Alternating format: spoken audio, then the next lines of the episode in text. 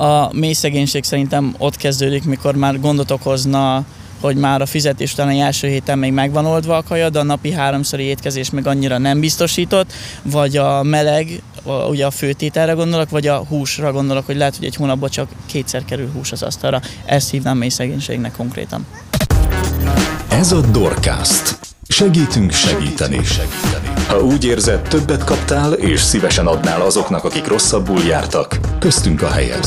Szeretnénk biztonságos terepet nyújtani arra, hogy másokon segíthess, akár rajtunk, akár egyéb szervezeteken keresztül. Tarts velünk és együtt megtaláljuk azt a területet, ahol a legnagyobb szükség van rád.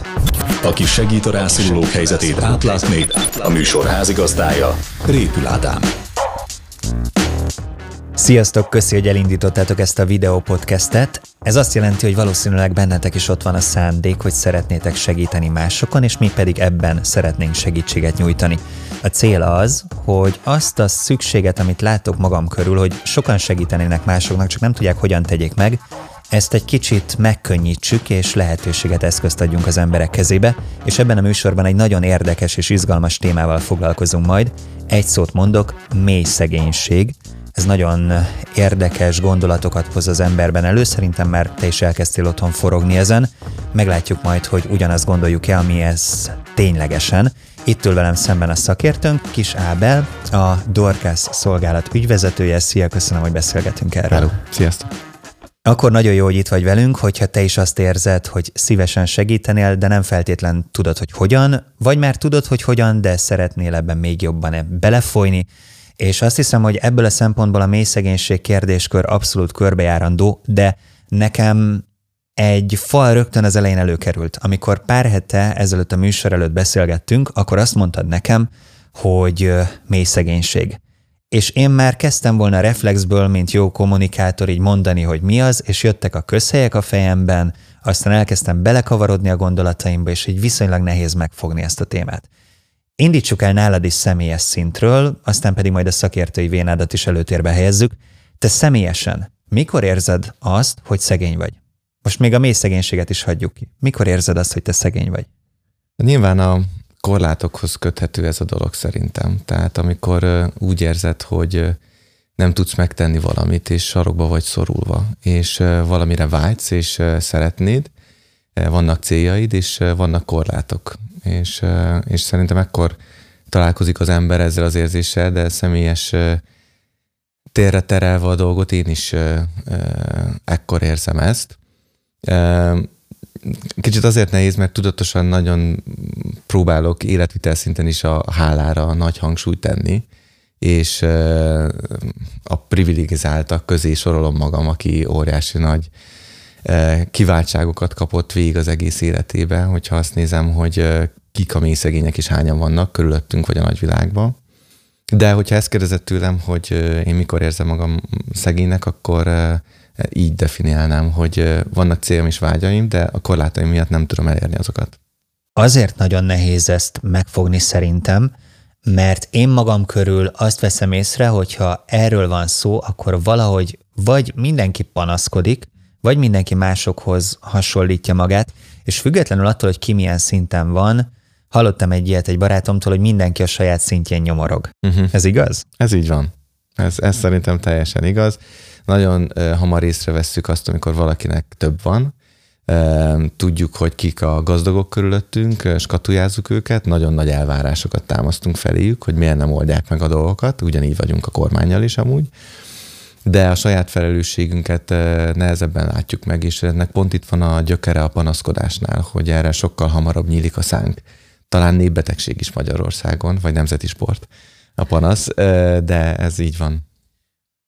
Beugrott az, amikor gimnáziumba jártunk, és hát mi mindig egy ilyen közép-felső osztályba tartoztunk, de gyakorlatilag abban az időben már minden osztálytársamnak volt laptopja, vagy hmm. majdnem mindnek, sőt, tervezték a velencei osztálykirándulást, nem a velencei tóra, hanem uh-huh. Velencébe, uh-huh. és akkor én meg a barátom szülei, hát úgy felszólaltak, hogy ez úgy nem biztos, hogy belefér a költségvetésbe, de hogy emiatt én annak ellenére, hogy tök jó helyzetben voltunk, nagyon messze a mély szegénységtől, mégis úgy éltem meg, hogy sokkal lejjebb vagyok, mint ahogy, ahogy lennem kéne. Igen, ez így van, és megint csak ugye viszonyítás kérdése ez az egész, és hogyha korlátainkra fókuszálunk, amik mögött ott vannak vágyak, célok, amiket el akarunk érni, akkor valahogy ez jön le, hogy, hogy nem tudom megtenni azokat, amiket szeretnék, és, és akkor én egy ilyen alsóbrendű életszínvonalat élek, és, és ebből ki akarok törni, és stb. stb. stb. A mély szegénység az teljesen más kategória, majd látjuk majd, mikor szépen körvonalazódik, hogy mit is jelent ez. Mindemellett azért szerintem jogos, ez létjogosultsága is van ilyen érzéseknek, tehát, hogy ez így van. Ez attól is függ, hogy hogy állunk ahhoz, hogy most lélegezhetünk és fel a szívünk, tehát ezért is lehetünk hmm. hálásak. Na de várjál, akkor most hadd hozzak be rögtön egy aktuális hírt, amin azért nekem megakadt a szemem. A bankmonitor elemzése alapján, amit ugye a Magyar Nemzeti Bank legfrissebb statisztikája alapján állítottak össze, az jött ki, hogy az átlag magyarnak 13 millió forint megtakarítása van. Hű, de elkölteném ezt a pénzt, ha valaki uh-huh. megmondaná, hol van. Igen, ez egy nagyon érdekes statisztika, ezeket lehet jobbról-balról vizsgálgatni, de az biztos, hogy nagyon jól állunk. Tehát, hogy én azért egy nagyon erős korszaknak érzem ezt, infláció ide vagy oda, háború és Covid. 90-es években voltam én gyerek, és emlékszem, hogy milyen volt az, amikor havonta párszor tudtunk szalámit vásárolni. Tehát a, nagyon könnyen megszokja az ember a jót, és átsúszik abba, hogy ez teljesen természetes, hogy van vaj a hűtőbe, és hogy meg, tudjuk, meg tudunk venni egy kiló kenyeret, és hogy mi kerül arra, ugye itt is mérhetünk különböző szinteket, de a wellness hétvégék száma, és stb. stb. Szerintem ez, ez ezt erősíti, elég erősnek hangzik ez, de szerintem tényleg így van, hogy, hogy nagyon jól állunk, és nagyon erősek vagyunk, nagyon sok mindent megtehetünk. Persze, hogyha nyugat felé kacsingatunk, akkor azt mondjuk, hogy fú, ez semmi, de, de rengeteg mindenünk van. Mielőtt definiálunk, meg belemegyünk részletesebben itt embereknek a véleményét, a ti hangotokat is meg fogjuk hallgatni ebben a műsorban, nem csak én fogok itt sztorikat hozni, hanem tőletek is jönnek majd. De mielőtt ebbe belemegyünk, és akár megoldást is keressünk, engedd meg, hogy egy prekoncepciót így elét terítsek, mert én azt érzem, hogy valahogy azt kéne legyőzni, hogy mindig többre és többre vágyjunk. De valahogy az ember természetéből az fakad, hogy sohasem elég, vagy egyszerűen a természetünkből az jön, hogy nem tudunk megállni egy szinten és örülni neki. Nagyon rövid példa, családunkban valaki kidolgozta mindenét, 40 éves koráig akarta hajtani magát, és azt mondta, hogy 40 éves kora után ő már nem fog dolgozni, felsővezető volt, rengeteget keresett, elérte az életkort, voltak ott gyomorbajok, minden, de megcsinálta, és nem tudott leállni, mert azt a szintet, amit addig elért, azt már fenn szerette volna tartani, amihez még több kellett volna, még egyébként a kiinduló ponton simán eléldegelt volna még akár 160 évet. Igen, a kérdés az, hogy mire van szükségünk ahhoz, hogy egy boldog életet éljünk. Egy teljes életet éljünk. És ezt sokszor a cuccokba mérjük. Vagy hogy hány helyre tudunk ellátogatni, vagy a wellness hétvégék és társaik de, de nem biztos, hogy erre van szükségünk a boldog élethez. És hogy ez, ez pénz tekintetében és cuccokba, kocsikba, házakba itt nincsen határ, Viszont az, hogy megvásárolod, ad egyfajta érzést, ami után mész és visszamész, és a kuponnapok és a stb. mindenről szólnak, hogy, hogy ezzel a kontroll, a, a boldogságérzés, az, hogy én megtehetem, ez, ezeket hajkurásszuk utána, és nem tesszük fel azt a kemény kérdést, hogy de igazából tényleg mire van szükségünk ahhoz, hogy boldog és teljes életet élünk, és ahhoz nagyon kevés pénz kell.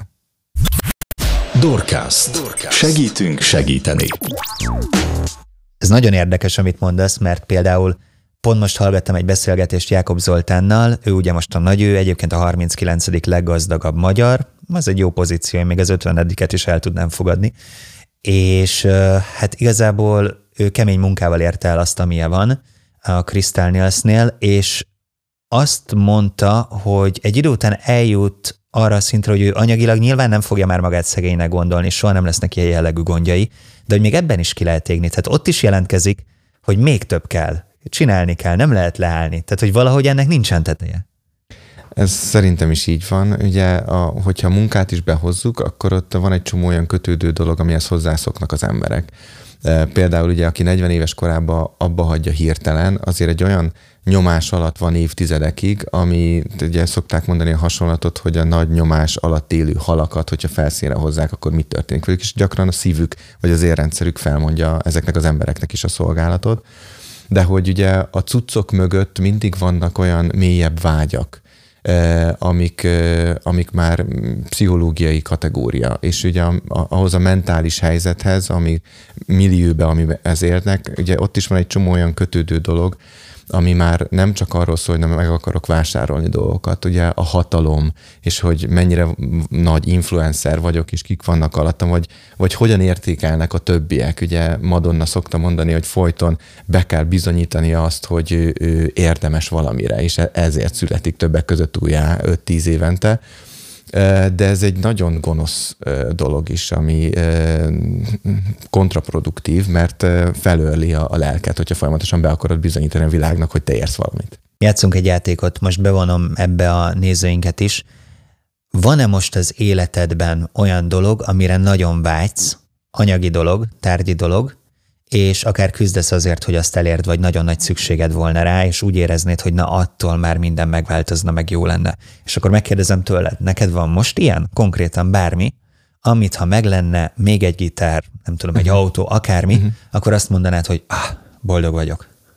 Köszönöm szépen a kérdést. Hát nem is tudom, hogy vezessem fel azt, hogy én ennek a negatívjába vagyok, ennek a fordítottjába vagyok. Én szeretném, hogyha kevesebb cuccom lenne. Tehát az, az, úgy, úgy szeretném felépíteni az életemet, és ezen próbálkozok, hogy minél kevesebb kütyű a platformjaival és az értesítéseivel együtt, minél kevesebb cucc, valahogy engem ez tesz boldogabbá. Ez, ez a leegyszerűsített élet, és nyilván van most ennek egy nagy hulláma a minimalizmus és a, a társai, de, de nincs ilyen cucc, amire vágynék most. Őszinte leszek veled, meg hát ezt mindenki tudja, hogy ez a műsor a transzparenciára épül, és egyébként semmi értelme nem volna. Úgyhogy elmondom, hogy én meg pont a másik vége vagyok, úgyhogy így ez a beszélgetés egyre izgalmasabb lesz. Tudom, hogy nincsen ez így jól, de azért annyira szeretném ebből az órából az újabbat, és hogy mennyire boldog lennék, de aztán tudom, hogy két hónap múlva már megint lesz más, amit szeretnék, tehát hát ha most tanulok majd akár én is valamit, hogy, hogy hogyan lehet ebben fejlődni, vagy, vagy mi lehet a cél. Hoztam statisztikát, ez nagyon érdekes, Alapvetően az a jellemző, hogy ugye nyílik az olló, tehát hogy a szegényebbek egyre szegényebbek, a gazdagabbak egyre gazdagabbak, de itt muszáj behozni a képbe még a Covid időszak utáni számokat is, mert hogy ez most ott még durvább lesz. És itt van a World Inequality Lab 1990 óta végzett felmérése a vagyoni egyenlőtlenségekről, és azt mondja, hogy a leggazdagabbak vagyona sohasem növekedett még olyan mértékben, mint 2020-ban. Ezzel egy időben 100 millióan kerültek mély szegénységbe, leginkább azokban az országokban, ahol a kormány nem gondoskodott gazdasági mentőcsomagokról. Mennyire érzékeled ezt akár itt Magyarországon, hogy ez az olló ennyire tágul? És tűnik el akár a középréteg? Magyarországról beszélünk, ugye más, mint hogyha a világviszonylatról beszélnénk ebben a kérdéskörben. Én azt látom Dorkaszos segélyszervezet ügyvezetőként, hogy kigyűrözött a válság a szegényekre. Tehát mindenki egyen lentebb ment, de különösen a mély szegényeknél ott is vannak azért rétegződések és sok esetben a, a középréteg az vagy erősödött, vagy tartotta a szintet. A gazdagok gazdagodtak, tehát azért nagyon sok iparág nagyon jól járt itt az elmúlt két-három évnek a politikai, vagy világjárvány és háborús eseményeivel de sajnos ez, ez így van, hogy amikor infláció van, és nehéz gazdasági helyzet, elveszítik az emberek az állásukat, akkor a, a, akik már eleve nehéz helyzetben vannak, és épp hogy épp hogy, akkor azok még nehezebb helyzetbe van, kerülnek. Ez azért is van amúgy, mert ugye van a mély szegénységnek egy pszichológiája, egy, egy, egy mindset, egy, egy mentalitása, és akkor bejönnek a gyors hitelek, és akkor abból gyorsan legyűrűznek, és, és akkor visszafordulnak a bűncselekményekhez, vagy olyan romboló életformákhoz, mintázatokhoz, amik nem előre viszik a dolgokat. Úgyhogy sajnos ez, ez így van, szerintem se csökkent a szegényeknek a száma az elmúlt öt évben.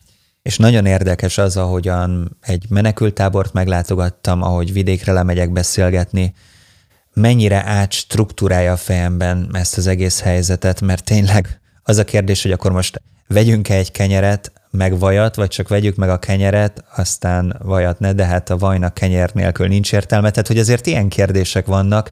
Nézegettem, hogy nagyon sokan vérplazmát adnak, mert nincs munka, és abból próbálnak eltartani több tagú családot.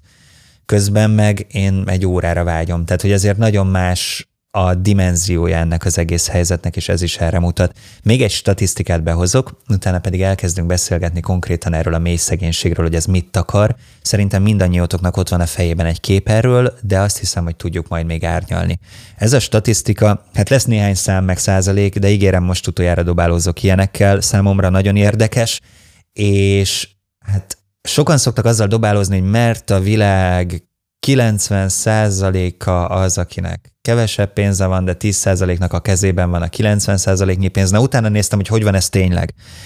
És ez úgy néz ki, hogy egy jelentés szerint a föld népességének 10%-ában van a világ vagyonának a 76%-a, hmm. tehát tényleg 10%-nál van a legtöbb, míg az emberek 50%-a mindössze a pénz 2%-a fölött rendelkezik ami meg nagyon kevés. És van a középosztálynak tekinthető 40 százalék, ott a vagyon 22 százaléka az, ami megtalálható. Kb. te is ezt tapasztalod? Tehát ez így visszaadja a valóságot? Igen, nem mondtál forrást ehhez, de az elmúlt nyolc éve vagyok benne, e, e, ez, dolgozok ezen a területen, ez nagyjából visszajön. És szerintem mindannyian érzékeik, vagy egy picit utána olvasunk, hogy nagyon-nagyon rosszul vannak elosztva a javak. Eh, ha kinyitjuk a Bibliát, akkor ott már az első könyvek erről írnak, hogy szegények mindig lesznek közöttetek, és ennek a gyökere amúgy a bűn, mindig többet akarunk és igazságtalanul és a másik eh, rovására, viszont a megoldás nem a pénz. Tehát a mély szegénységnek a megoldása nem a pénz. Ez egy nagyon fontos dolog és dorkászos alapelv is, hogy, hogy itt nem arról van szó, hogy na akkor menjünk és akkor adjunk pénzt, vagy, vagy, vagy fizessünk támogatásokat embereknek. Itt egy sokkal mélyebb dologról van szó, és, és, és a, a, a hosszú távú megoldásnál valami olyan mélyebb változásnak kell, hogy bekövetkezzen, ami, ami kihozza a döntéseik alapján a mély szegénységet és az ott élő családokat abból a mintázatból, amiben akár generációk óta benne vannak, és nyilván ehhez a változáshoz kell olyan programokat felépíteni, olyan metodológiával, ami ezt segíti elő, és ehhez sokkal kevesebb pénzre van szükség, mint ahogy gondolnánk. Oké, okay, akkor csak, hogy tudjak strukturáltan gondolkodni ebben a témában. Amikor mély szegénységről beszélünk, akkor ott anyagi aspektusban hozzuk ezt az egészet, amit majd mindjárt kifejtünk, gondolom. Is, igen. Viszont a mély szegénységnek a megoldása, kezelése nem biztos, hogy anyagi eszközökkel kezelhető elsősorban hosszú távon fenntartható módon. Így van, elsősorban nem. Főleg, érdekes. Nem, főleg nem pénzzel. Mert ugye segíthetsz anyagilag, materiális dolgokba, természeti adományokkal, és, és nyilván a, a mély szegénységet csontba vágóan anyagi szegénységként élik meg ezt az emberek, de ez a történet egyik része, egyik szelete. Lehet, hogy az utca emberének ez jön fel legelőször, de hogy ez egy sokkal komplexebb dolog, mint hogy az ember is az. Nem csak az vagyunk, amit eszünk, meg iszunk, hanem ott vannak az érzelmeink, a gondolataink, a terveink, a vágyaink. Talán itt jön be az nem, hogy nem feltétlen halat kell adni, hanem megtanítani halászni. Tehát, hogy igen. Oké, okay, lehet egy függőségi viszony támogató és támogatott között, de azzal nem biztos, hogy megoldjuk a helyzetet. Igen. Jó, erről még majd beszélgetünk okay. bővebben, mert szerintem ebben rengeteg kérdés érkezik, de most már nem húznám tovább az időt, hogy ezt a mély szegénység témakört átvegyük és arra gondoltam, hogy oké, okay, most elmondom az én sztoriaimat, te elmondod a tieidet. Egyrészt nagyon örülünk, hogyha beszélgetés után kommentben megírjátok a ti saját meglátásaitokat későbbi műsorokban, akár reagálni is tudunk ezekre. De minket érdekelt a ti hangotok, ezért kimentünk az utcára, és elkezdtünk beszélgetni random emberekkel ezzel a témával kapcsolatban. Külön pikantériája egyébként a dolognak, hogy elmentünk egy gazdagabb kerületbe és egy szegényebb kerületbe Budapesten, és mind a két helyen kérdezgettük az embereket, és hát arra voltunk kíváncsiak, hogy vajon mi ez a mély szegénység. Úgyhogy most nézzük meg együtt, hogy milyen válaszokat kaptunk, és aztán utána folytatjuk a beszélgetést, és ígérem, majd definiáljuk is azt, hogy mit akar a mély szegénység kifejezés. A ti hangotok. Szóljon a ti hangotok. Halljuk a véleményeteket. Szerinted mit jelent az, hogy mély szegénység? Ki a mély szegény? Hát egy pontos összeget nem tudok. Azt gondolnám, hogy a mély szegénység az egy olyan állapot, amikor a mindennapi egzisztenciális ö, problémák azok ö, hát anyagi hobon nem megoldottak, tehát táplálékhoz jutás, ö, így a háztartás fenntartása gyakorlatilag egy állandó kihívás jelent. Aki az utcán él, az a mély szegénység. Hát a három hások, a halmozottan hátrányos helyzetű családok. Aki nálam szegényebb. Ez nagyjából mit jelent? Hát én is szegény vagyok, de én elmegyek dolgozni, úgyhogy tudok pénzt keresni, és ezt javasolnám a másik embernek is. Tudom, mi a mély szegénység, szóval, hogyha vannak olyan települések, ahol nagyon iszonyú szegénység van, hogy nem nagyon tudnak vízhez se jutni, élelemhez se jutni, és nagyon-nagyon szegények, és nincsen ruházkodásuk, és, és, és szinte, szinte a porban alszanak, fekszenek, és ez a mély szegénységnek mondható dolog. Magyarországon nem hiszem, hogy beszéltünk mély szegénységről, főleg annak a függvényében, hogy, hogy száz éve az átlagember azon a szinten élt, mint amit ma a legtöbben mély szegénynek neveznének. Hát akik vidéken élnek, és ö, ilyen ellehetetlenedett helyzetben, akik nem tudnak elmenni dolgozni, hogy pénzt keressenek a, a családnak. Nyírségben ugye a mély szegény van, amelyik még fűteni se tud. De lehet, hogy Pesten itt a mély szegénységet az, hogy van ugyan egy kocsi, de egyszer tudja megtankolni, amikor el tud menni vásárolni. A mély szegénység szerintem ott kezdődik, mikor már gondot okozna hogy már a fizetés után a első héten még megvan oldva a kaja, de a napi háromszori étkezés még annyira nem biztosított, vagy a meleg, ugye a főtételre gondolok, vagy a húsra gondolok, hogy lehet, hogy egy hónapban csak kétszer kerül hús az asztalra. Ezt hívnám mély szegénységnek konkrétan. Szerintem azt jelenti, nem vagyok szociológus, akinek a mindennapi betevő falat előteremtése is gondot jelent, valamit az is gondot jelent, hogy egyáltalán megtartsa a, a lakását, hogyha van, nyilván nem saját tulajdon, vagy ha saját tulajdonban is, vagy bérlakás, hogy egyáltalán megtartsa azt, hogy ne lebegjen a feje fölött damokrész kardjaként a hajléktalanság. Én is hajléktalan vagyok. Mi lenne számodra a legnagyobb segítség? Mire volna a legnagyobb szükséged? Hát nekem ruhára. ruhára. Meleg ruhákra? Amit kaphatok majd valahol. És inkább egy ruha, mint mondjuk pénz? Hát most nem tudom, inkább pénzem is van, nem sok, de inkább ruhára volna szükségem. És egyébként hajléktalanként nehezebb elhelyezkedni? Hát nehezebb, nehezebb, mert olyan, olyan szálon kell lakni, ahol nappal is bent lehet az ember, ahol csak éjszaka lehet, ott ma, akkor már eleve nem is vesznek úgy föl, hogyha megtudják. Hát az az igazság, hogy ahol én fölnőttem, ott a legnagyobb támogatás az élelem és a ruha lett volna, meg a mai napig is az. Úgy gondolom, hogy néha én magam is mély szegény vagyok, és szomjazom, szomjazom a szeretet iránt, vagy Isten iránt. Igen, úgyhogy magamra is azt mondanám, hogy mély szegény vagyok. Igen, ez nem feltétlenül, a mély szegénység igazad van, nem feltétlenül pénzben mérendő. Igen. Ez is biztos. Igen. Ez a Dorcast. Dorcast. Segítünk segíteni. segíteni. Nekem nagyon tetszett, hogy ilyen transzparensen megnyíltatok, és ezt köszönjük mindenkinek, aki részt vett ebben a kis körkérdésben. És szerintem azért tényleg elég sokféle véleményt sikerült itt összeszedni. Szerinted mennyire látják jól az emberek? Mi az első benyomásod? Azon kívül, hogy az ikreknél azért felkaptad a szemedet. Nem, nem annyira értetted, hogy most akkor tükröztük a videót, vagy sem? Főleg az ikreknél. Meg volt egy pár kedvencem, hogy ugye vidéken van a mély szegénység, vagy hogy Magyarországon nincs de az is nagyon tetszett, amit a hajléktalan úr megfogalmazott szakmai szemmel. Uh-huh. De ez a probléma, Ádám, hogy az emberek nincsenek tisztában ezekkel a fogalmakkal, és itt most nem a szociológiai definícióról beszélünk, hanem hogy egy burokba élünk. Tehát az a 8-9 millió ember, aki ezzel nem küzd minden nap, az nagyon jók vagyunk abba, hogy felépítsük úgy az életünket, hogy erről ne beszéljünk. Ugye vannak ilyen tabuk, például a halál is ilyen, és a temetők nem ott vannak a, a város központokban, és Halloweenkor pedig egy jót röhögünk rajta. Pedig önmagába egy óriási tragédia, ami felé mindannyian haladunk, és valahogy ezt fel, le, fel kell oldani. De most nem erről beszélgetünk nyilván, hanem a, a mély szegénységről, és ez egy olyan dolog, ami itt van. Most beülnénk a kocsiba, akkor öt perc alatt ott lennénk Bodaszőlőn, ahol találkoznál ennek a realitásával, ahol kicsik és nagyok, idősek, férfiak, nők ebben élnek, hogy nem tudják, hogy hogy lesz holnap. És, és ezt hozta ez a videó is, de azért nincs veszve az ügy. Tehát, hogy eleve az, hogy beszélgetünk erről, ez egy tök jó dolog.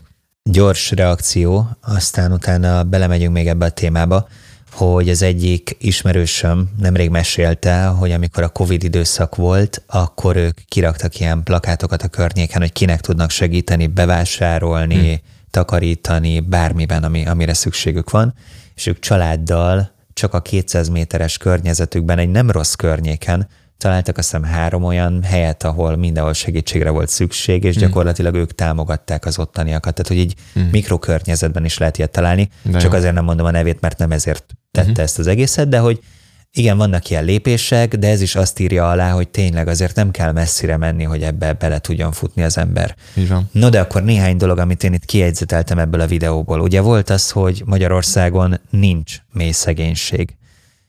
Azért erre cáfoljunk rá, mik az arányok? Szerintem egy millió, egy millió kettő között lehet az, aki ezzel küzd. Belemeltünk a definícióba, vagy még Szerintem egy kicsit? itt az ideje, tehát most már annyi ideig húztam, hogy aki ideig kitartott, az megérdemli. Lő, lőjük le a poént, igen. Tehát nagyon fontos meg most már tényleg itt tisztázni azt, hogy itt egy tünet együttesről van szó. Tehát nem csak arról, hogy nincs pénzem, vagy nincs hol laknom, és ez a tünet együttes tartós ideig fennáll. Tehát nem arról van szó, hogy két hétig tart ez a dolog az életemben. És a materiális vagy anyagi jelleg mellett ott van egy komoly pszichológiai dolog, ami oka is, meg következménye is, és óriási nagy feladat azzal, ha nem a legnagyobb feladat, amiről az előbb is beszéltem, hogy gondolkozásba kijöjjünk ebből a mély szegény szemléletből vagy pszichológiából. De tulajdonképpen azt jelenti, hogy nincs bevételem, vagy nincs elegendő bevételem arra, hogy a napi szükségeleteimet ki tudjam elégíteni, és tudjak vásárolni élelmiszert, legyen víz, és legyen kenyér, és, és, és ez az egyik része a történetnek. A másik a lakhatás, tehát hogy, hogy tudok egy olyan biztonságos helyen lakni, ahol magamra tudom zárni az ajtót, vannak nyílászárók, és télen be tudom fűteni, és nem egy olyan penészes helyen élek, vagy nem omladozik, ami életveszélyes. Emellett van elég ruhám, és, és tudok vásárolni gyógyszert, tehát hogyha beteg vagyok, akkor, akkor meg tudom venni azokat a gyógyszereket, amik szükségesek ahhoz, hogy jobban legyek, ugyanis sokan élnek ebbe a spirálba is, hogy folyamatosan megbetegszenek, nem jut el az orvoshoz, és akkor itt jön be a mobilitás. Tehát ö, tudok mozogni, tudok ö, tömegközelkedéssel vagy autóval eljutni arra a helyre, ahol me- megkapom a gyógyszert, vagy azt az oktatást, amire szükségem van ahhoz, hogy eljárjak dolgozni, és ugye a mobilitás ilyen szempontból is fontos, hogy, hogy el tudjak jutni a munkahelyemre. Tehát, hogy ezek nincsenek meg, a megfelelő bevétel, a napi ennivaló, a ruha, a megfelelő lakhatás, a gyógyszer, az oktatás és a munkába járásnak a, a feltételei, akkor tartósan, akkor mély szegény vagyok. És hogyha tegyük azt mondjuk, ebből az egyik vagy kettő hiányzik, már akkor is azt mondjuk? Nem feltétlen. Nem feltétlen. Tehát, hogy ez sok mindentől függ. Tehát mi is, amikor dorkászként felmérjük azt, hogy ki milyen helyzetben van, akkor ez egy kérdőív, amiben sok kérdés van, és lehet, hogy valaki együtt él, és egyedül él, és kicsi a bevétele, de egy olyan közösségben van, aki őt segíti, és nem feltétlen van ilyen szükségbe.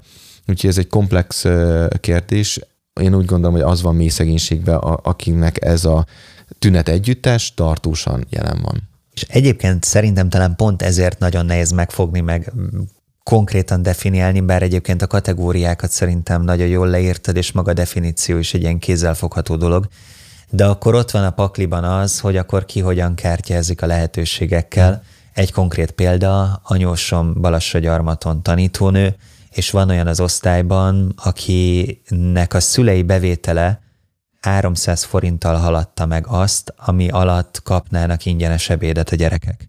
Másik családban nincsenek bejelentett szülők, de van BMW, és ő viszont megkapja a támogatást, pedig ki tudnák fizetni, mert egyszerűen úgy néz ki a pakli, hogy, hogy ő nekik az jár, meg járhat. És mondjuk értem, amit mondasz, de itt azért uh, szerintem nagyon sok mérlegelési szempont van, és a legtöbb mögött szerintem az emberi kapcsolat kell, hogy álljon, mert hogyha ismerjük azt, aki ott van, tehát az emberre fókuszálunk, akkor így a, az általad elmondottakkal karöltve lehet belőle valamit építeni. Ez a legfontosabb. Az emberi kapcsolat és a kapcsolatok, említetted ugye ezt a kicsit közhelyet, főleg így segélyszervezeteknél, hogy nem halad, hanem hálót.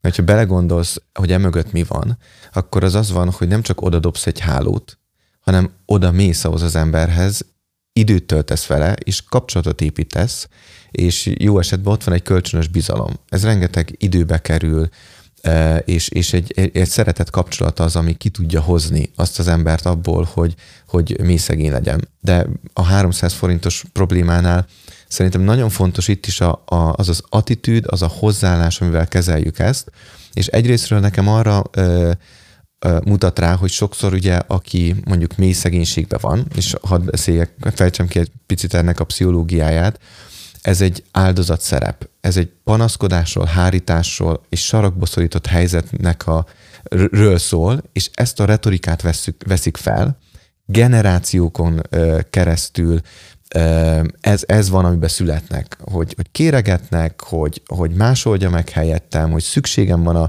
külső segítségre, és amúgy egy sarokba szorított helyzetbe vagyok. És ez az igazán nagy csoda, és ez a legnagyobb ajándék, amit adhatunk a mélyszegényeknek, hogy ebből kimozdítjuk őket, és elkezdik felfedezni azt, hogy lehetőségek tárháza van előttük.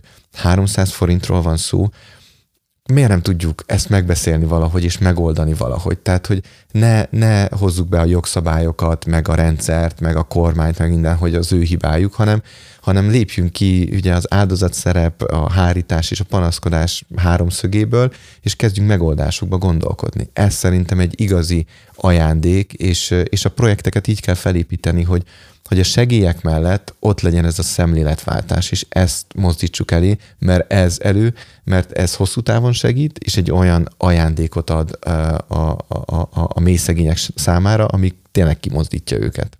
Szemléletváltás ez egy tök jó kulcs. Ugye, hogyha arról beszélünk, hogy hogyan lehet hálót bedobni, akkor én itt behoznám azt is, hogy szerintem egy nagy probléma lehet, hogyha támogató és támogatott között egyfajta ilyen függőségi viszony alakul ki. Tehát, hogy amíg nyitva a csap, addig működik a dolog, de nincsen belőle reintegráció, vagy nincs visszaépülés, és talán ez a különbség, vagy erre kell a fókuszt helyezni, hogy hogyan lehet azt az embert abban segíteni, hogy idővel ki tudja magának építeni azt, amin elindítják. Sőt, nagyobb kárt okozhatunk azzal, mint hasznot. Tehát nézzük meg Afrikát, ahol ugye elkezdték azt mondani, hogy nem kérünk több adományt.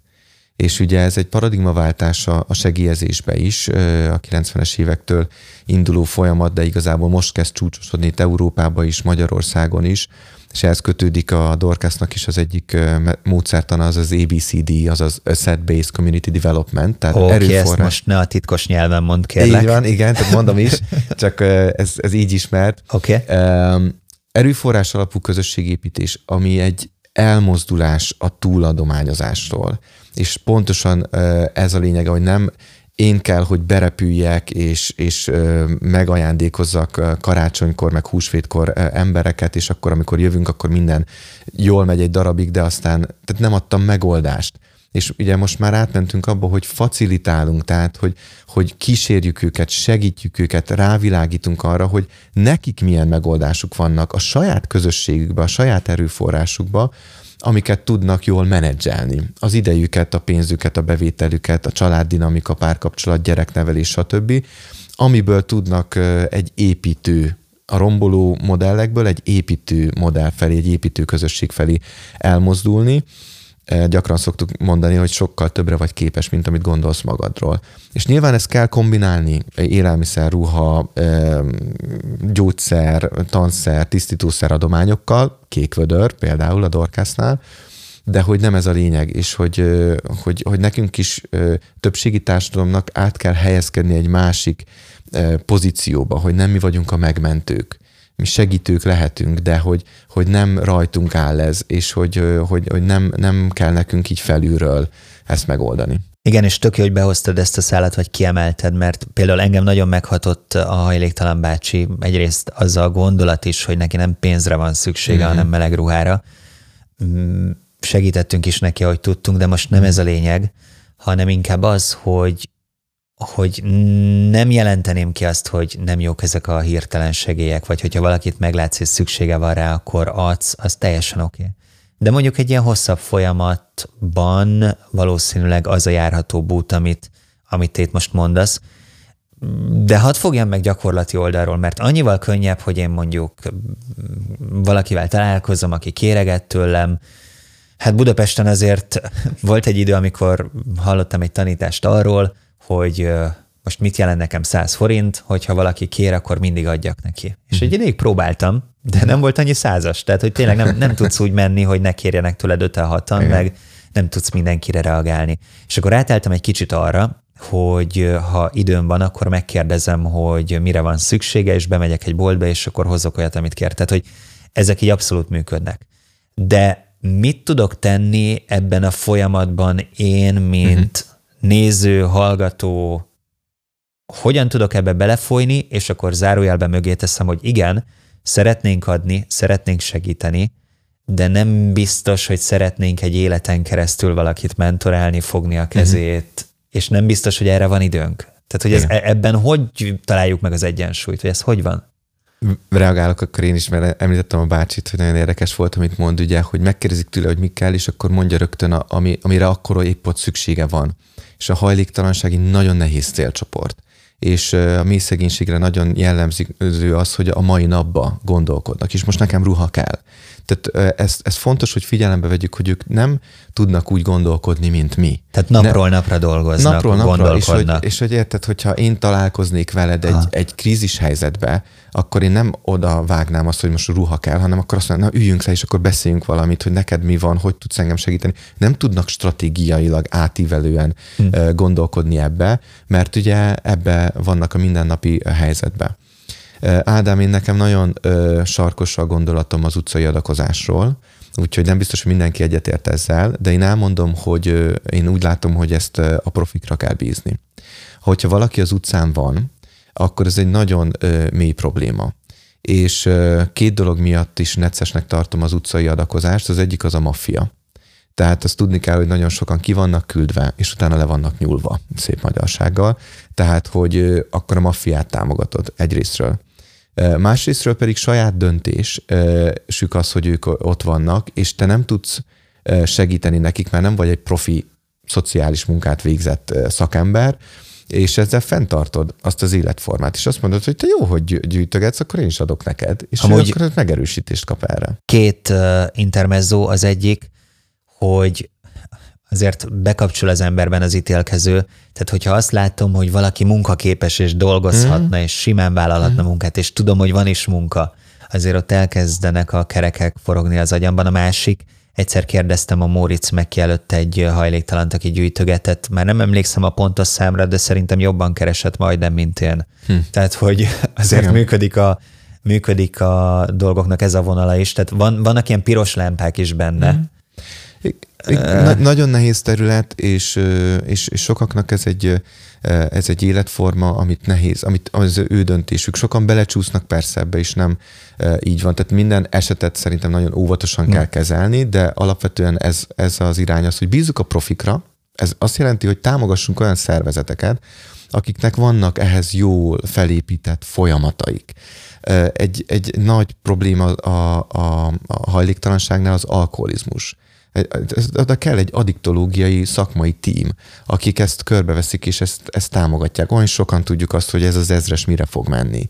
És, és, és nem, ez nem jó, hogyha ezt támogatjuk. Viszont, hogyha az utcákon kint levő szervezeteket támogatjuk, akkor tudjuk azt, hogy tényleg a gyökerét fogjuk meg a problémának, akik holisztikusan kezelve ott vannak ezekkel az emberekkel adott esetben családokkal, olyan programokkal, amik tényleg előrmozdítják a történetet. Csak meg kell találni azt a szervezetet, akiben tényleg bízhat az ember. Egyébként ebben is próbálunk majd segíteni, semmiképpen nem azzal a célral, hogy magunkhoz ráncsunk mindenkit, aki ezt nézi, hanem inkább abban, hogy hogyan lehet eldönteni, hogy a te saját vágyat, segítési vágyat hogyan tud ahhoz a célcsoporthoz a legjobban eljutni, akiknek te segíteni szeretnél, hogy teljesen transzparens legyek, ezt is fontos elmondani, de érdekes például a vöröshajú ikrek, ők ki is fejtették, hogy ők folyamatosan patronálnak egy hajléktalan srácot, és aztán megkérdeztem tőlük, mert nagyon érdekelt, hogy látnak-e fejlődést, és azt mondták, hogy sajnos nem. Uh-huh. Tehát, hogy tényleg itt alá tudom írni ezt a profi vonalat, amit mondasz, uh-huh. meg magáról a reintegrációról is még beszélünk majd, de készültünk uh-huh. még egy videóval. Okay. Ebben a videóban pedig azt kérdeztük az emberektől, hogy ha magukat el kéne helyezniük egy skálán, ahol az egy a mély szegény, a tíz pedig a világ leggazdagabb embere, akkor hova helyeznék magukat? Te mit mondasz, szerinted mi fog a kis felmérésünkből átlagként lejönni? Jó kérdés. Nehéz kérdés. Te hányas vagy? 9-10. 9-10? Uh-huh. Oké, okay, ezt majd nem sokára megmagyarázhatod, de mi fog kijönni a kis videónkból? Azt mondanám 3-as, 4-es. 3-as, 4-es. Jó, nézzük meg. A ti hangotok. Szóljon a ti hangotok. Halljuk a véleményeteket. Hogyha mondjuk egy tízes skálán, ahol a tíz a világ leggazdagabb embere, az egy a mély szegény, el kéne helyezned magad, akkor hova raknád? Hát én ott a kettes, hármas között vagyok. Egy hetes. És szerinted mondjuk egy hármasnak kell adakoznia? Hmm, nem. Hát azt nem mondanám, hogy legszegényebb vagyok, hiszen van fedél a fejem fölött, van mit tennem, van ruhám is, van munkahelyem is, úgyhogy szerintem valahol a hármas és négyes között. Hármas maximum. És ön szerint egy kettesnek is kell adakoznia? Tehát a, a legszegényebbeknek is kell? Persze, egyértelmű. Mindenféleképp. Hat. Kösz. Kettes. És ennek ellenére fontos, hogy segítsen másokon. Így. Mi? Hát valóban középre, vagy talán a középtől egy kicsit föntebb talán, azt hiszem. Hát akkor lennék egy ötös, egy ötös legalább lennék benne. Vagy? Hármas maximum. maximum. Miért nem egyes? Miért hármas? Hát, mert azért, azért amit tudunk, azt, azt, azt megszerezzük magunknak. Meg hát tényleg azért van alkalmi munka is, úgyhogy...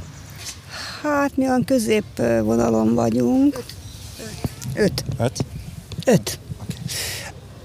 Hát szerintem egy négyesre. Négyesre. Egy átlag életszínvonalat tudok élni. És szerinted kinek a feladata segíteni adni? A keresztényeknek, az államnak, a gazdagoknak, mindenkinek?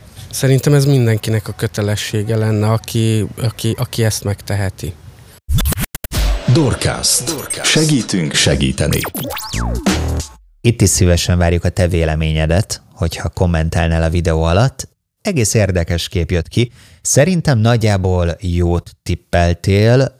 Talán azoknál volt sokkal följebb a szám, mint amit vártunk, akik nem csak anyagi javakra akarták ezt az egészet értelmezni. Te hogy látod?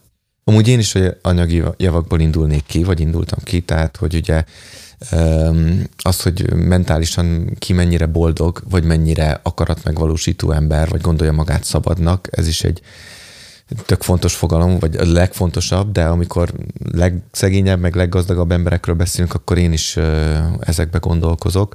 És az, hogy van egy házunk, hiába fizetjük a hitelt, és hogy van négy gyereket nevelünk, és van ruhánk, és tankönyv, és melegház, és el tudunk menni egyszer nyaralni, ez, ez azért elég erős szerintem a mai világviszonylatban, ha csak azt a statisztikát nézzük, amit te is mondtál, úgyhogy... Megleptek a válaszok? Nem, tehát nagyjából szerintem átlagos volt. Ez, ez, ez szerintem teljesen emberi, hogy úgy tüntetjük fel a, a szituációt, vagy úgy látjuk magunkat, hogy azért nem állunk annyira jól. Tehát ez, ez, ebbe, ezzel vagyunk körülvéve, és bombáznak minket. A, a reklámok is azért, hogy miért nincs jobb, miért, nem, miért nincs több, miért nincs újabb, és ugye fogyasztásra épül a, a kapitalizmus és a társadalmunk, itt szerintem még az is benne van, hogy amikor kérdezted őket, akkor nem akarják magukat annyira, mint egy hétfő reggel, amikor bent vagy a liftbe, vagy várod a buszt, és akkor beindul a panasz csokor. Tehát, hogy akkor azért szerintem egy-kettes felé osztanák a, a magyarok nagyon sokan magukat, de a realitás meg nem ez. Direkt megvártam, hogy mind a két videót megnézzük, de még visszakötnék egy kicsit az előzőhöz. Abban volt egy férfi, aki azt mondta, hogy akár területenként is ez eltérhet, mert lehet, hogy vidéken valakinek egészen más problémái vannak, akár élelmezéssel kapcsolatban, munkanélküliség, nem tudom már pontosan mit idézett, aztán Budapesten lehet, hogy ez a probléma, hogy van egy autó, de nem tudom megtankolni, hogy elmenjek bevásárolni, aztán nyugatabbra meg lehet, hogy egészen más.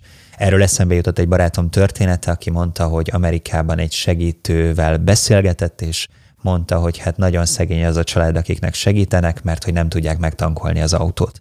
Tehát, hogy egészen máshova rakjuk a dolgokat, de hogy a mély szegénység aspektusából lehet ilyen területi, mondjuk azt lokális alapon meghatározni a dolgot, vagy ez egy abszolút fogalom, és mondjuk hiába Amerikában ez gáz, mert nem mm. tud elmenni bevásárolni, azért ő mégsem mély szegény.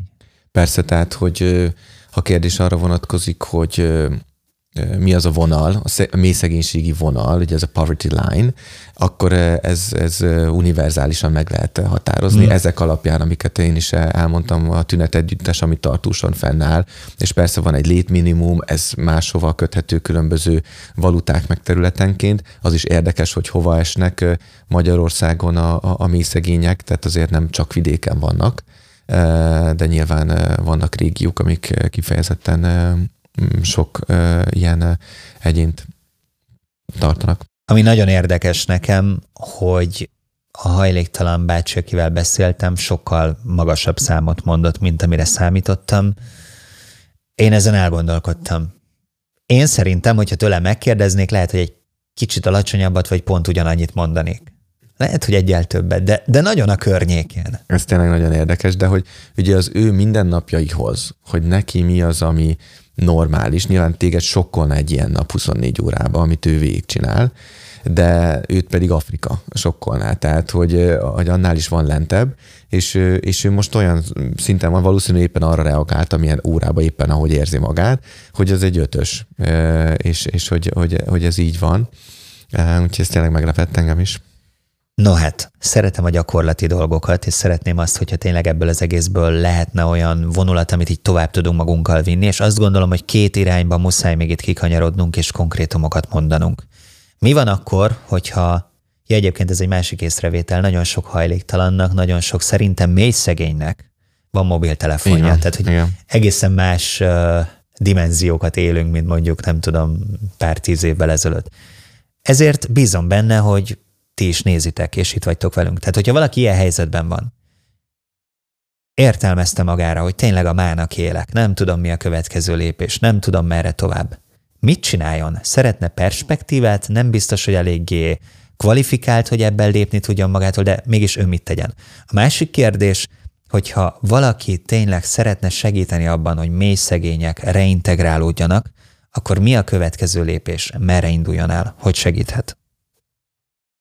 Igen, két nagyon fontos kérdés, és tényleg szerintem is ez a lényeg, hogy legyen egy konkrét következő lépés, és valahogy egy kicsit felrázzuk a társadalmat ez ügybe. Hiszem azt, hogy itt van a megoldás a kezünkbe, nekünk is. Tehát, hogy ezt meg tudnánk oldani. Az, az más kérdés, hogy, hogy mire fog kifutni az egész világ történelem, de most nem hozom be a Biblia jövőképét, viszont meg tudnánk oldani, ez igaz.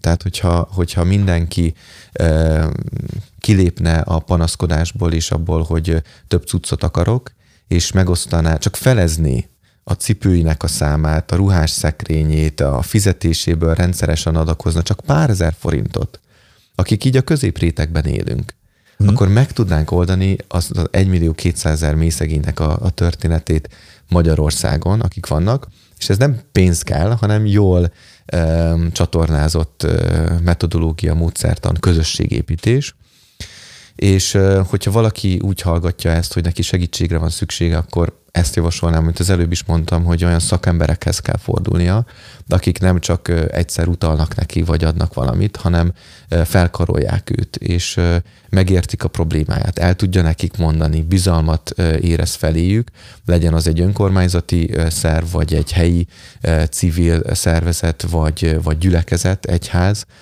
akik segítenek ebbe, és hogyha végképp nem találja ott, ez amúgy legjobb lokálisan, hogyha van, akkor dorkász.hu, és akkor megpróbálunk segíteni, vagy oda irányítani, mert azért mi csak hat településen vagyunk jelen, tehát nem fedjük az egész országot, bár most már Budapesten is van irodánk. Oda irányítjuk, ahol, ahol segítséget fog kapni.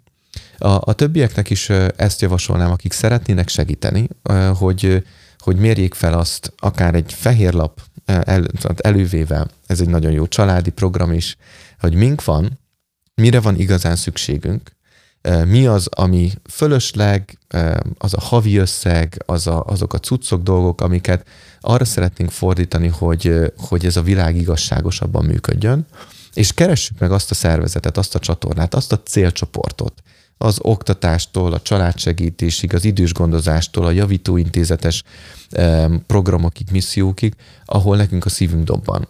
És ezt amúgy évente változtathatjuk is, hogy éppen kinek segítek, és lépjünk ez ügybe bátran, mert szerintem a következő generáció át fogja írni ezt a passzivitást, és én bízok abban, hogy egyre többen fel fogják azt ismerni, hogy sokkal többünk van, mint amit gondolnánk.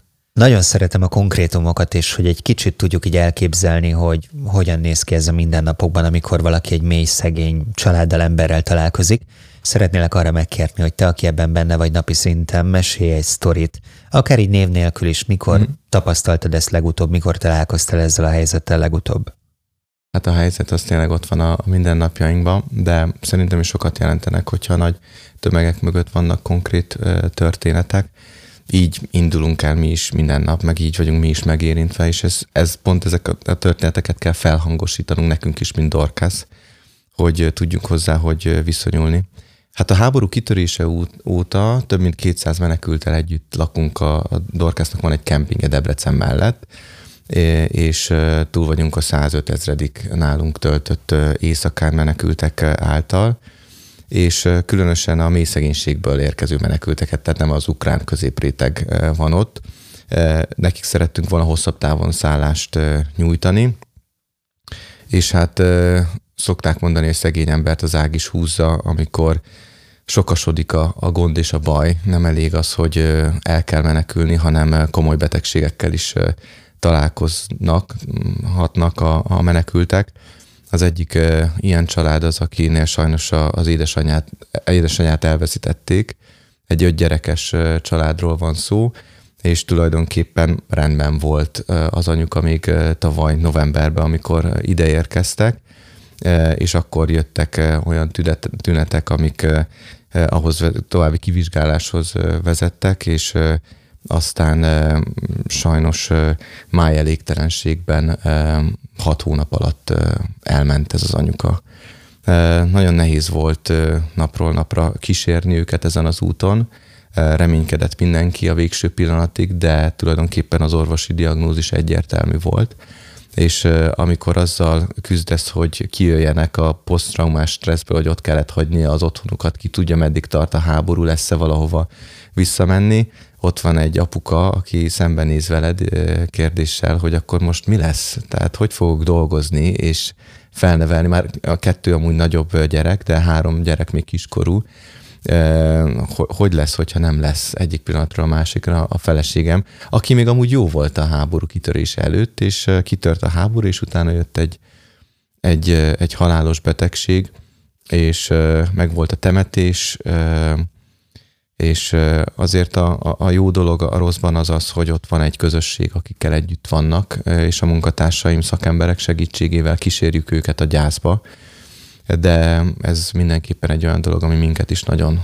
megérintett, megütött, és, és ott volt a, a, a levegőben a, ez, a, ez a fajta tragédia tragédiában, ami úgy gondolom, hogy nagyon erőteljes történet tényleg a mindennapjainkban, amikor arról, abból a bizonyos burokból szeretnénk kikacsintani, és így hálát adhatunk az otthonunkért is, meg az egészségünkért is. A másik történet, amit behoznék még ide, ahol szintén heti szinten ott vagyunk, vagyok, ez a Debreceni Javítóintézetnek a helyszíne, ahova hitéleti programokat is, bibliaórákat, állítatokat szervezünk, művészetterápiával is jelen vagyunk, ami egy olyan program, ami pontosan a megoldás keresésbe, találásba, önismeretbe segíti a fiúkat egy olyan pályára állítani, ami sokkal produktív élethez vezet. És azt látni kell, hogy 99%-ban mély szegénységből érkeznek ezek a fiúk, akikre egyszerre tekintünk bűnözőként, de áldozatként is. Tulajdonképpen az ő családjuk nem funkcionált, ha volt egyáltalán családjuk, tehát nem abból a biztonságos közegből döntenek a bűnözés mellett, amiből te is én felnőttünk, hanem, hanem tulajdonképpen az utca nevelte őket, nem voltak normális kötődéseik. És azért elég kemény úgy szembenézni egy 14-15 évessel, aki nem ismer más, csak a, a bűnözést és ezt a fajta túlélő mechanizmust, hogy lopni kell, vagy akár durvább dolgokat is csinálni ahhoz, hogy, hogy túléljen. És sajnos a mélyszegénységbe, a mélyszegénység tünet együttese mellett a másik tünet együttes a bűnözésnek, a tünet együttese együtt járva a prostitúcióval, a drogokkal, és, és, és azokkal a romboló életformákkal, amik visszavezet, újból termelik ezt, ezt, a, ezt a mintázatot. És, és azért ez elég kemény, amikor 14-18 éves közötti fiúk ott ülnek gyakorlatilag válaszok nélkül, és a következő kérdés pedig az, hogy amikor kikerülnek, akkor ki fogja őket fogadni. Úgy látom ebből, amit most mondtál, hogy érzelmileg is nagyon nehéz az a munka és megterhelő, amit végzel, végeztek, és biztos, hogy rendkívül fontos az, hogy legyen meg a megfelelő feltöltődés, hogy az empátiádat is megfelelően ki tud fejezni. Ezekről is biztos beszélgetünk majd még, illetve vázoltál most két területet, amit itt a Dorcastban majd még későbbi műsorokban kibontunk. Az egyik ilyen a menekült helyzet, a másik pedig a javítóintézet. Ezekről is majd még részletesebben beszélgetünk szakemberekkel. Ez a Dorcast. Dorcast. Segítünk segíteni. segíteni. Most következik még egy lazító kérdés, utána pedig egy konkrét felhívás, mert szeretnénk epizódról epizódra lehetőséget adni, hogy akár egy-egy konkrét akcióhoz csatlakozzatok. De először a lazító kérdés. Még egy dolog kitűnt nekem ebből a videóból, nagyon izgalmas volt az, hogy sokszor, aki valamilyen szintre helyezi magát, amikor megkapja azt a kérdést, hogy az alatta lévő szinteknek kell-e segíteniük, mert oké, hogy ő segít, de hogy mondjuk egy hármasnak, kettesnek, egyesnek kell -e, akkor azt válaszolja, hogy nem. Volt olyan is, aki azt mondta, hogy igen, de hogy kinek kell segítenie? Mindenkinek, aki uh, éretten gondolkozik. És, és az érettség ugye már túl van azon a szinten, hogy egy, egy, egy, van egy, nevezzük egyes szintnek, amikor rombolok, alkoholista vagyok, szétszúrom a pénzem, bántok másokat. Az már egy következő szint, hogyha legalább magamat fent tudom tartani, és a harmadik az, amikor másokról is tudok gondoskodni, de igazából azok azok lesznek, akiktől én is kapok valamit, mondjuk a saját családom szociális fejlesztőként ez egy nagyon jó, cél, nagyon jó szint, és nagyon jó cél. Ez a célunk a családok, a saját magukról gondoskodjanak, és ne romboljanak, építsenek, és legyenek el ügy együtt. De igazából feléjük is egy elvárás, egy normális elvárás, a negyedik szint, amikor tudok másokról is gondoskodni, és úgy adni a közösségbe, hogy nem várok vissza. És ugye ez mindenkinek a feladata lenne, és hogyha legyintünk a mélyszegényeknek, hogy ők nekik ezt, ebben nem kell részt venni, akkor elveszünk egy nagyon fontos pedagógiai célt és eszközt, hogy őket is oda emeljük, hogy ők is tudnak adni és hozzáadni valamit, mert amúgy csak egy áldozat maradok, aki folyton kap, és ez a dolgom, hogy kérjek, és akkor kapni fogok. Ez így viszont az ollót fogja növelni. Ez még talán az én saját megélésem, hogy amikor én adok, abból én mindig kapok. Hm, ez meg a másik, igen. Akkor következzen a konkrétum, ami, hogyha megtetszik, akkor klassz, hogyha részt veszel benne. Ez pedig nem más, mint a Kék Vödör kampány. Kérlek, röviden foglald össze, hogy mi ez a Kék Vödör kampány, mi történik itt, és hogyan lehet ehhez csatlakozni. Ez a Dorcas szolgálat alapítványnak a tartós élelmiszer gyűjtő akciója. Majd fogjátok látni, 12 literes kék vödrökbe gyűjtjük az élelmiszert, és ebben mennek tovább a, a családokhoz, idősekhez, ami nagyon hasznos lehet tárolásra, vízhordásra. Sajnos ez a magyar realitáshoz hozzátartozik, hogy sokaknak így kezdődik a reggel, hogy vizet kell hordaniuk, tehát nagyon örülnek magának a, a vödörnek is és egy ilyen 5-6 kg tartós élelmiszerrel tudjuk ezeket megtölteni. Erre amúgy lehetőség van online és offline is, és olyan élelmiszereket teszünk bele, amiből tud a család főzni. Ez megint egy fontos dolog, hogy nem készételeket kapnak, hanem együtt elkészítik ezeket.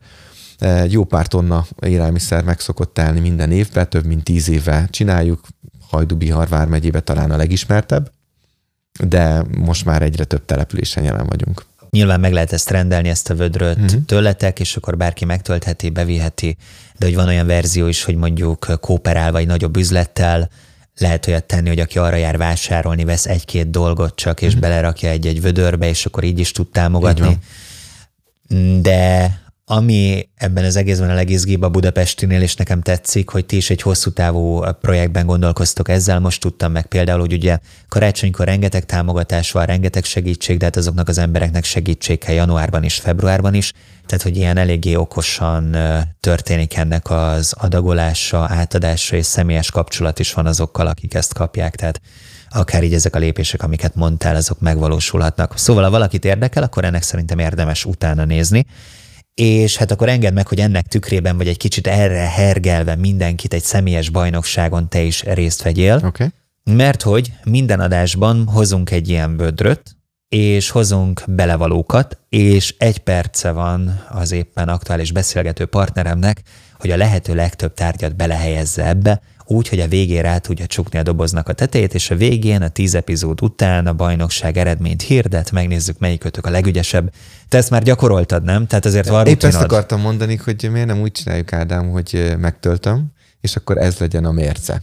Jó, ehhez jó. képest milyen, mert én már De figyelj, ha kinyitod az, olajat és, kinyitod az olajat és beleöntöd, akkor azt nem fogadom el. Tehát, hogy egybe kell maradniuk a dolgoknak, de akkor nekem már konkrét taktikád van, ilyeneket hallottam, hogy az olajat középre kell rakni. Hát ez az, tehát szerintem több ezret megtöltöttem Na jó, már a meglátjuk. kollégákkal. Hú, de örülnék, hogyha de megtöltöm. lenne itt viszont helyzet. Ez úgy lenne fair, hogy a többiek eh, részesülnek a, a Jó, akkor részében. maximum külön díjas lesz jó, Oké. de átszereljük a stúdiót, és utána ebbe beleugrunk, lehet szurkolni, lehet tippelni, illetve lehet tanácsokat is adni kommentben.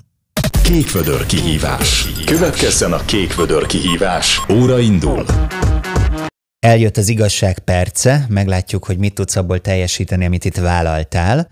Izgulsz? Nagyon. Oké, okay, itt van 22 termék, ilyen hosszú távon használható élelmiszerek, azok, amik hosszan frissek, és ezért ezeket kell bepakolni a vödörbe. Minél többet beraksz úgy, hogy a végén rácsukod a tetőt, annál ügyesebb vagy, egy perced van rá. Ezek a szabályok. Készen állsz? Készen állok. Akkor indítsd az órát, és tiéd a terep. És hát az történik, hogy az olajjal meg a liszttel és a cukorral nyit, az olajat taktikusan középre helyezi, és aköri a többieket, valószínűleg azért, mert utólag azt már csak bele önteni lehetne. Eddig semmit nem szakított ki, de látszik a kezéből és a mozgásából az, hogy ott van benne a mozdulatsor, amivel ezt meg lehet pakolni. Szerintem a 22 dolgot lehetetlen belerakni. Azt hiszem nem véletlenül hagyja ki a kakaót. Leállt, nem kockáztat tovább, zárja a dobozt, becsukja, időből még 26 másodperc van biztos, nem akarod újra Nem nyitni. még valamit bele... Ennyi? Az újra gondolásnak nem lesz jó vége. Jó, bezártad a dobozt, ezért nagyon gratulálok, és akkor a mennyiség, amennyi belekerült, ugye 22 termékünk volt, tehát 2, 4, 6 maradt ki, ez azt jelenti, hogy 16-ot sikerült teljesítened, hát meglátjuk, hogy lesz olyan, aki ennél többet is bele tud majd pakolni.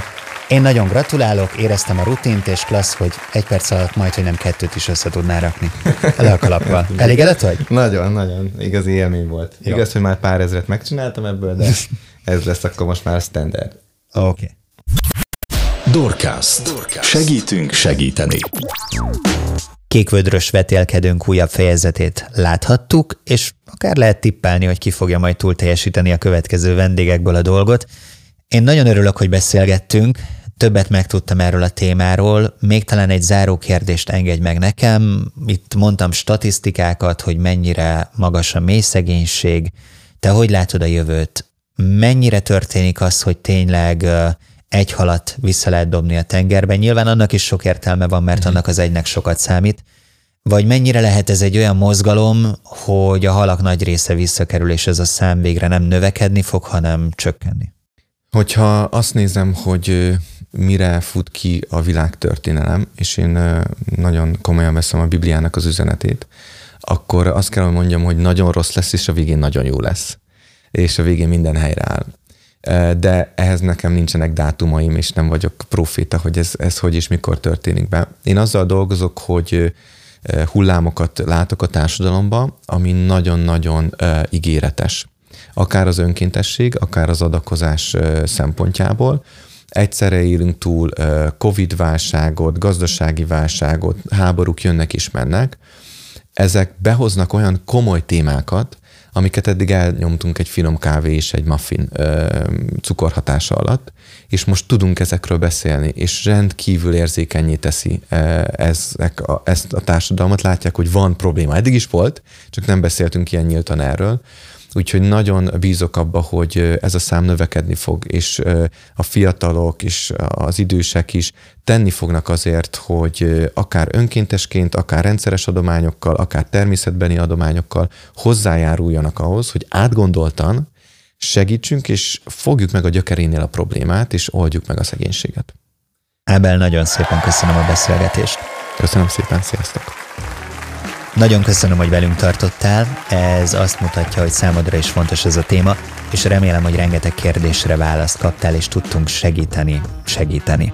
És hogyha te is elkezded ezt a szolgálatot, akkor szerintem elértük a célunkat. Hogyha ezzel kapcsolatban van kérdésed, vagy hozzá tudunk még valahogy járulni, akkor egészen nyugodtan írj kommentet, vagy ha csak egyszerűen kérdésed van hozzánk esetleg Ábelhez, akkor azt is nyugodtan írd meg nekünk. Kérlek, hogy iratkozz fel a podcast csatornánkra, vagy a YouTube csatornánkra, mert akkor értesülsz a frissebb epizódokról, és hogyha bármikor bárkivel megosztanád ezeket a beszélgetéseket, azért is nagyon hálásak vagyunk. Találkozzunk legközelebb is, én Ádám vagyok. Ez volt a Dorcast. Segítünk segíteni. Ha érdekelnek a konkrét akcióink, látogass a www.dorcast.hu oldalra. Reméljük, hogy tetszett a beszélgetés és feliratkozol a csatornánkra. Köszönjük, hogy meghallgattál minket. Találkozzunk legközelebb is.